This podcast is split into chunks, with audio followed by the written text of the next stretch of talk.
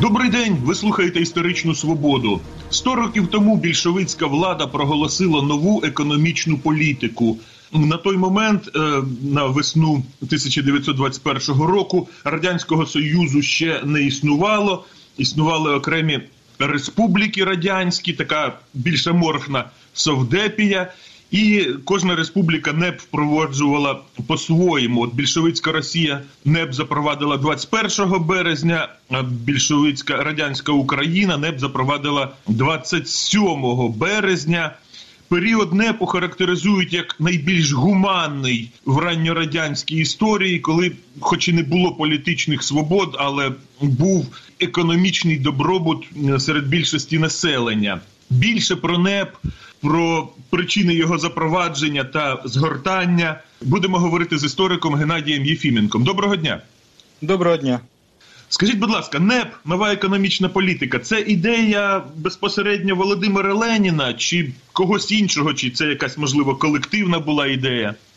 Ну, в такому вигляді, в якому вона сформувалась, то звичайно ідея Леніна. Але ці ідеї про те, що потрібно все таки економічно зацікавлювати Е, спочатку селянства, а потім відповідно на економічних показниках, на економічному зацікавленні будувати і всю політику, хоча б тимчасово вони лунали і раніше.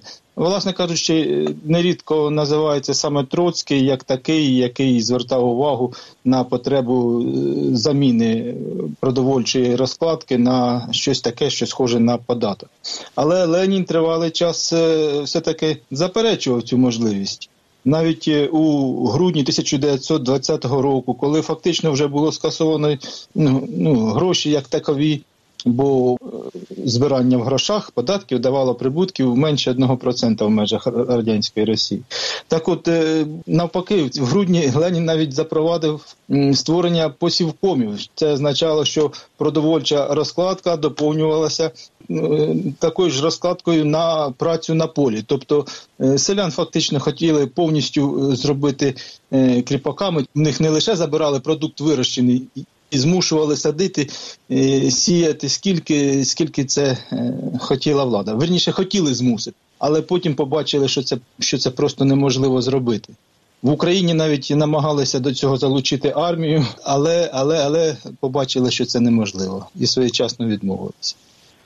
Які були межі НЕПу, до якого рівня приватний бізнес був дозволений? Тобто я розумію, що спочатку це стосувалося селян, але потім це ж перекинулося і на економіку сама ідея НЕПа з самого початку була е, про те, що це у нас не мов би такий би відступ, тимчасовий відступ, накопичивши сили, ми повернемося до комуністичного будівництва. І проводила аналогію з Брестським мирним договором з Німеччиною, коли Росія, накопичивши сили, змогла повернути майже всі території. Так, от межі були невеликі. В якому плані самі основні е, висоти, висоти на промисловості завжди залишалися е, в руках держави. Держава контролювала не лише промисловість, вона постійно впливала на економічну політику, змінювала е, податки. Тобто, загалом були дуже обмежені, але головне дозволялася місцева торгівля. Ну як торгівля в межах самої е, радянської держави, бо зовнішня торгівля, наприклад, завжди залишалася е, суто прерогативою влади. А от в оцих е, невеличких межах і те, що сприяло цій місцевій торгівлі, те в принципі дозволялося. Невеличкі трести, е, крамниці, але при цьому розумієте, що тут важливо. Дозволятись то дозволялося, але перспективи не було жодної з самого початку. Чому? А який був образ Нетмана? Тобто образ людини, яка скористалася оцими можливостями, яка дала фактично робочі місця там, яка допомогла накопичити ресурси. Але образ Непмана завжди був як такого ну великого злодію, навіть гірше ніж у нас зараз, набагато гірше ніж у нас зараз образ олігарха. А Непманів було багато. Це не не два-три олігарха. Образ Непмана постійно малювався як такого павука, який витягує соки, який робить страшні речі. Все таки хотів уточнити оцей момент. Приватний бізнес, який дозволила нова економічна політика, це стосувалося торгівлі, чи це і виробництво стосувалося також? Дрібного виробництва, кустарне дрібне виробництво так. Ви згадали аналогію із Брестським миром. Власне, один більшовицький діяч прямо так і сказав, що НЕП це Брестський мир із селянами, тобто поступка сильнішому ворогові. А таке розуміння НЕПу для більшовиків було, так би мовити, канонічним. Чи в партії більшовицькій було неоднозначне ставлення до вільної економіки, чи умовно вільної, там обмежено вільної? Дуже важко дати однозначну відповідь, тому що е, фактично та людина, яку ви згадали, Бухарін, да він, наприклад, у своїй книжці це писав і обґрунтував про Брестський мир як е, поступку селянству. Він згодом сам перейшов е, саме з такої точки зору на точки зору, яку, власне кажучи, Ленін почав згодом просувати, що це власне треба говорити не про відступ, а потім наступ, а про змичку з селянством, тобто знаходження якогось консенсусу постійного, а не тимчасового відступу. Так що загалом були люди, які е, вважали, що все таки не відступ, а треба приходити до ідеології змички, консенсусу. І за великим рахунком в кінці життя Ленін таким був, коли особливо писав е, свою працю про кооперацію, і Бухарін певним чином відстоював цю точку зору, хоч, е, як відзначає професор Кульчицький, не до кінця, е, на його погляд, він зрозумів Леніна. Про вростання кооперації в соціалізм, але більш-менш був відданий цій точки зору. Але але ці люди становили меншість. Бо, власне кажучи, вся та партія, яка прийшла до влади, ідеологія е, цієї партії була ну суперечила такому консенсусу і вільному економічному розвитку селянства, скажімо так на початку нашої розмови сказав, що НЕП в Росії і НЕП в Україні їх е, запроваджували не одномоментно, там з певним інтервалом. А зважаючи на це, НЕП в Україні та в Росії мав якісь відмінності, чи це за, за одним лекалом країлося? Е, слово небо велося вже в обіг трішки пізніше. Розумієте, наскільки пропоновані зміни були неочікувані, і наскільки пропоновані зміни були для багатьох е, таким ну якби ударом по тому, що в що вони вірили і що вони е, проводили попередні роки, що це дуже важко давалося. Ленін взагалі спочатку просто говорив про заміну продовольчої розкладки на податок, яка вже згодом переросла справді в нову економічну політику. І в Україні якраз з самого початку чинили цьому найбільший спротив. Бо в Україні була така ситуація, що лише в 2020 році були утворені комнезами, з допомогою яких вдалося нарешті розколоти село на два ворогуючих табори і владі певною мірою закріпитися. Бо в 2019 році все село було проти більшовицької влади, коли почали забирати продовольство та не віддавати землю. Уточніть, будь ласка, що таке комнезами? А комнезами це е, комітети незаможних селян, які були утворені у 1920 році, і метою яких е, якраз було розкол селянства. Суть в тому, що їм надавалися і адміністративні повноваження цим незаможним селянам. І давалась надавалася частина вилученого під час розкладки продукції, частина вилученої продукції для їхнього, власне кажучи, споживання. І е, якщо до тисяч до 20-го року селянство виступало одно, однією силою, то до кінця 1920 року все-таки владі вдалося розколоти українське село, і частина українських селян, незаможників, пішла е, за е, за владою, саме організувавшись у комітети незаможних селян. Так, от в тому ж різниця була, що в Росії таких комітетів незаможних селян уже не було. В них було лише в 18-му році комітети бідноти, які е, з тріском провалилися, і вони цього не враховували. А українська влада боялася позбутися.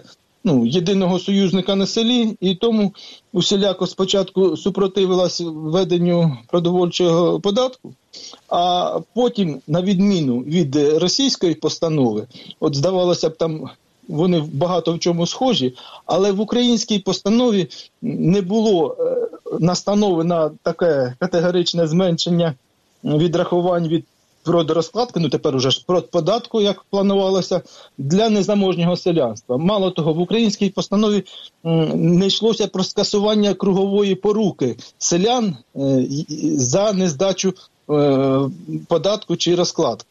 А в російській постанові це йшлося про це. Тобто, от такі відмінності на самого початку виявилися, але ці відмінності багато в чому ще і спонукалися, власне кажучи, діями Кремля. От е, була введена начебто, податок. Але податок у 21-му році з урожаю 21-го року планувалось фактично не набагато менше ніж продрозклад. А як його можна такий податок зібрати в умовах е, того, що ну, творилось тоді в Україні, та ще й 21 рік був посушливим? Е, тобто, нерідко кажуть, що фактично нова економічна політика, ну тобто ідея податку, почала в Україні діяти вже після закінчення голоду. Ну, фактично, з 1923 року почалося стрімке відродження українського села.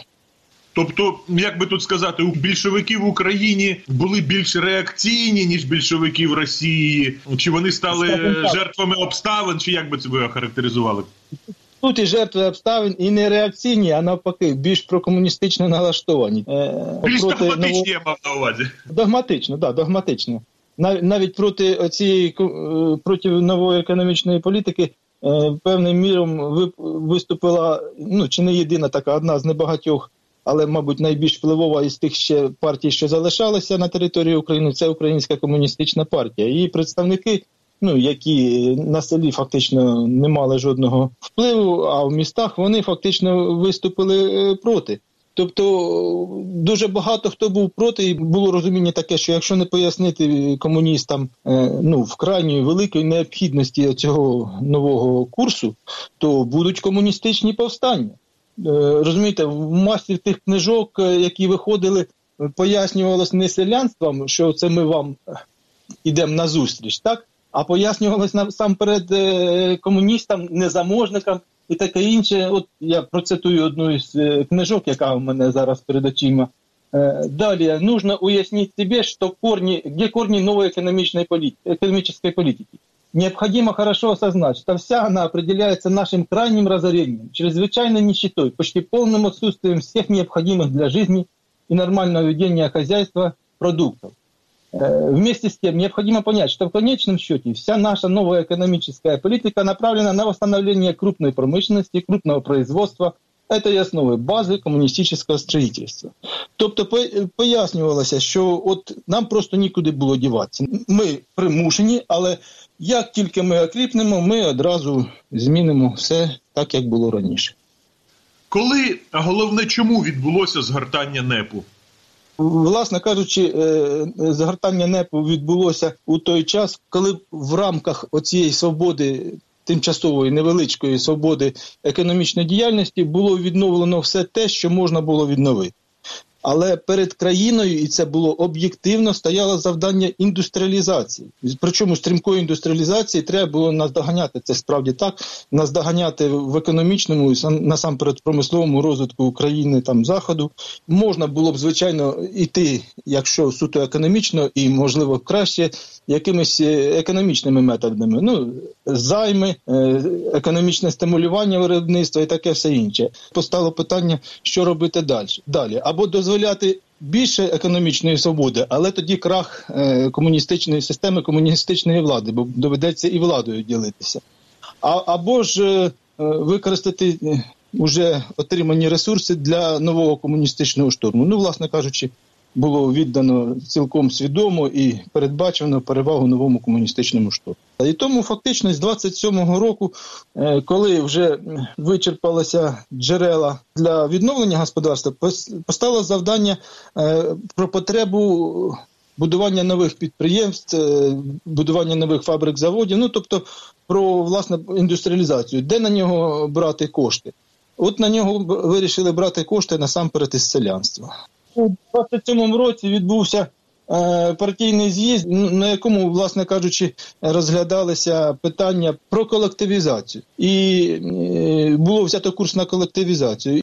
І вже вже у січні 1928 року почались фактично ці системні заготівлі е, хліба, які були наближені вже до продорозкладки. Тобто е, фактично е, забирався хліб ще не повністю, щоб на постійній основі, але от уже почастішали випадки, власне кажучи, дуже часто говорять, що став незворотній цей процес після поїздки Сталіна у Сибір, де дуже часто також наводять приклад, е, коли от е, Сталін з агітаційною метою приїхав, умовно кажучи, агітувати, що здайте ж хліб. А чого не хотіли здавати хліб? Бо він за дешевою ціною. Здайте хліб е, за дешевою ціною. А один із куркулів, е, мовляв, сказав Сталіну спляши, тоді дам. От, е, Тобто таке приниження для Сталіна. І от з 28-го року фактично почалось відновлення е, примусових хлібозаготівель, які згодом в кінці 28-29 стали постійною практикою. І потім уже відступати було неможливо. Була думка, а от що нам це далі дасть, але відступити е, це вже було неможливо. Ну, власне кажучи, було, як то кажуть, небезпечною втратою влади для самих більшовиків.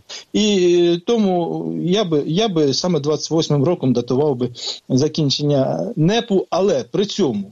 Е, отакого От поняття, як закінчення НЕПу в словнику більшовиків, їх же його ж не існувало. Це як було як виростання НЕПу в соціалізм, і завершенням можна сказати, знаєте, таке було гасло ще Ленін колись сказав на початку із Росії Неповської буде Росія соціалістична.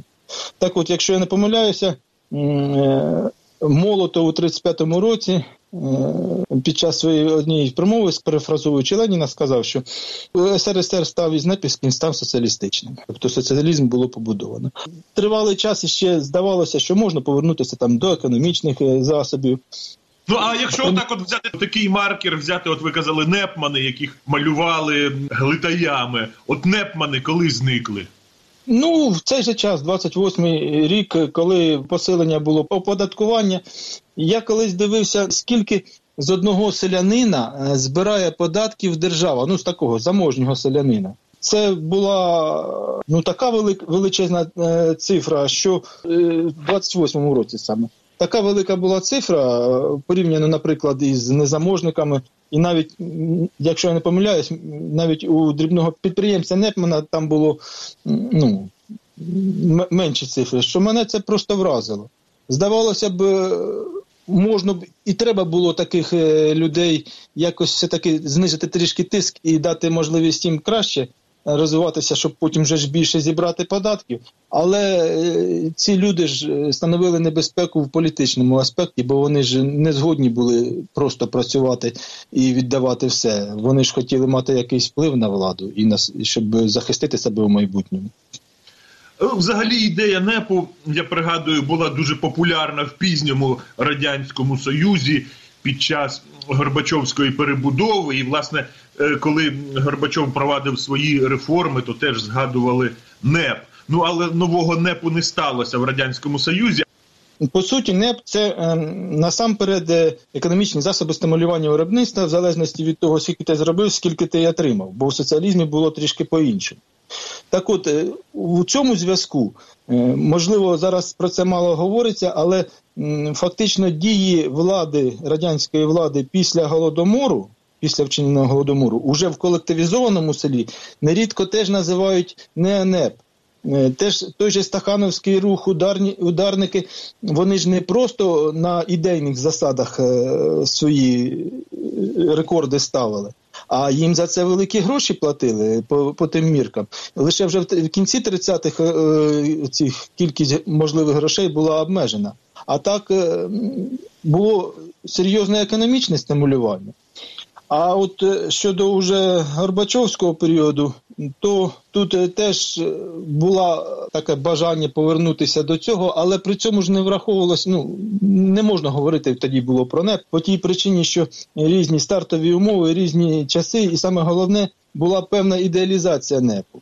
Я я вже сказав про те, що НЕП не мав виходу в радянському союзі без зміни влади, не мав перспектив подальшого розвитку без змін ре, реальних у владі. Е, цього у 80-х роках не враховували і спробували якось ну, стимулювати виробництво економічними засобами. Але, по-перше, вже традиції були втрачені, які були наявні у 20-х, все таки 70 років майже пройшло. А по-друге, не зберегли контролю над владою, тобто допустили те, що фактично оці зміни призвели Е, саме до зміни влади, не, не скільки економічного е, курсу, а скільки до зміни тих, хто стояв на чолі держави. Дякую. Це була історична свобода із істориком Геннадієм Єфіменком. Ми говорили про запровадження НЕПу та його згортання в радянському союзі. Передачу провів Дмитро Шурхало. На все добре.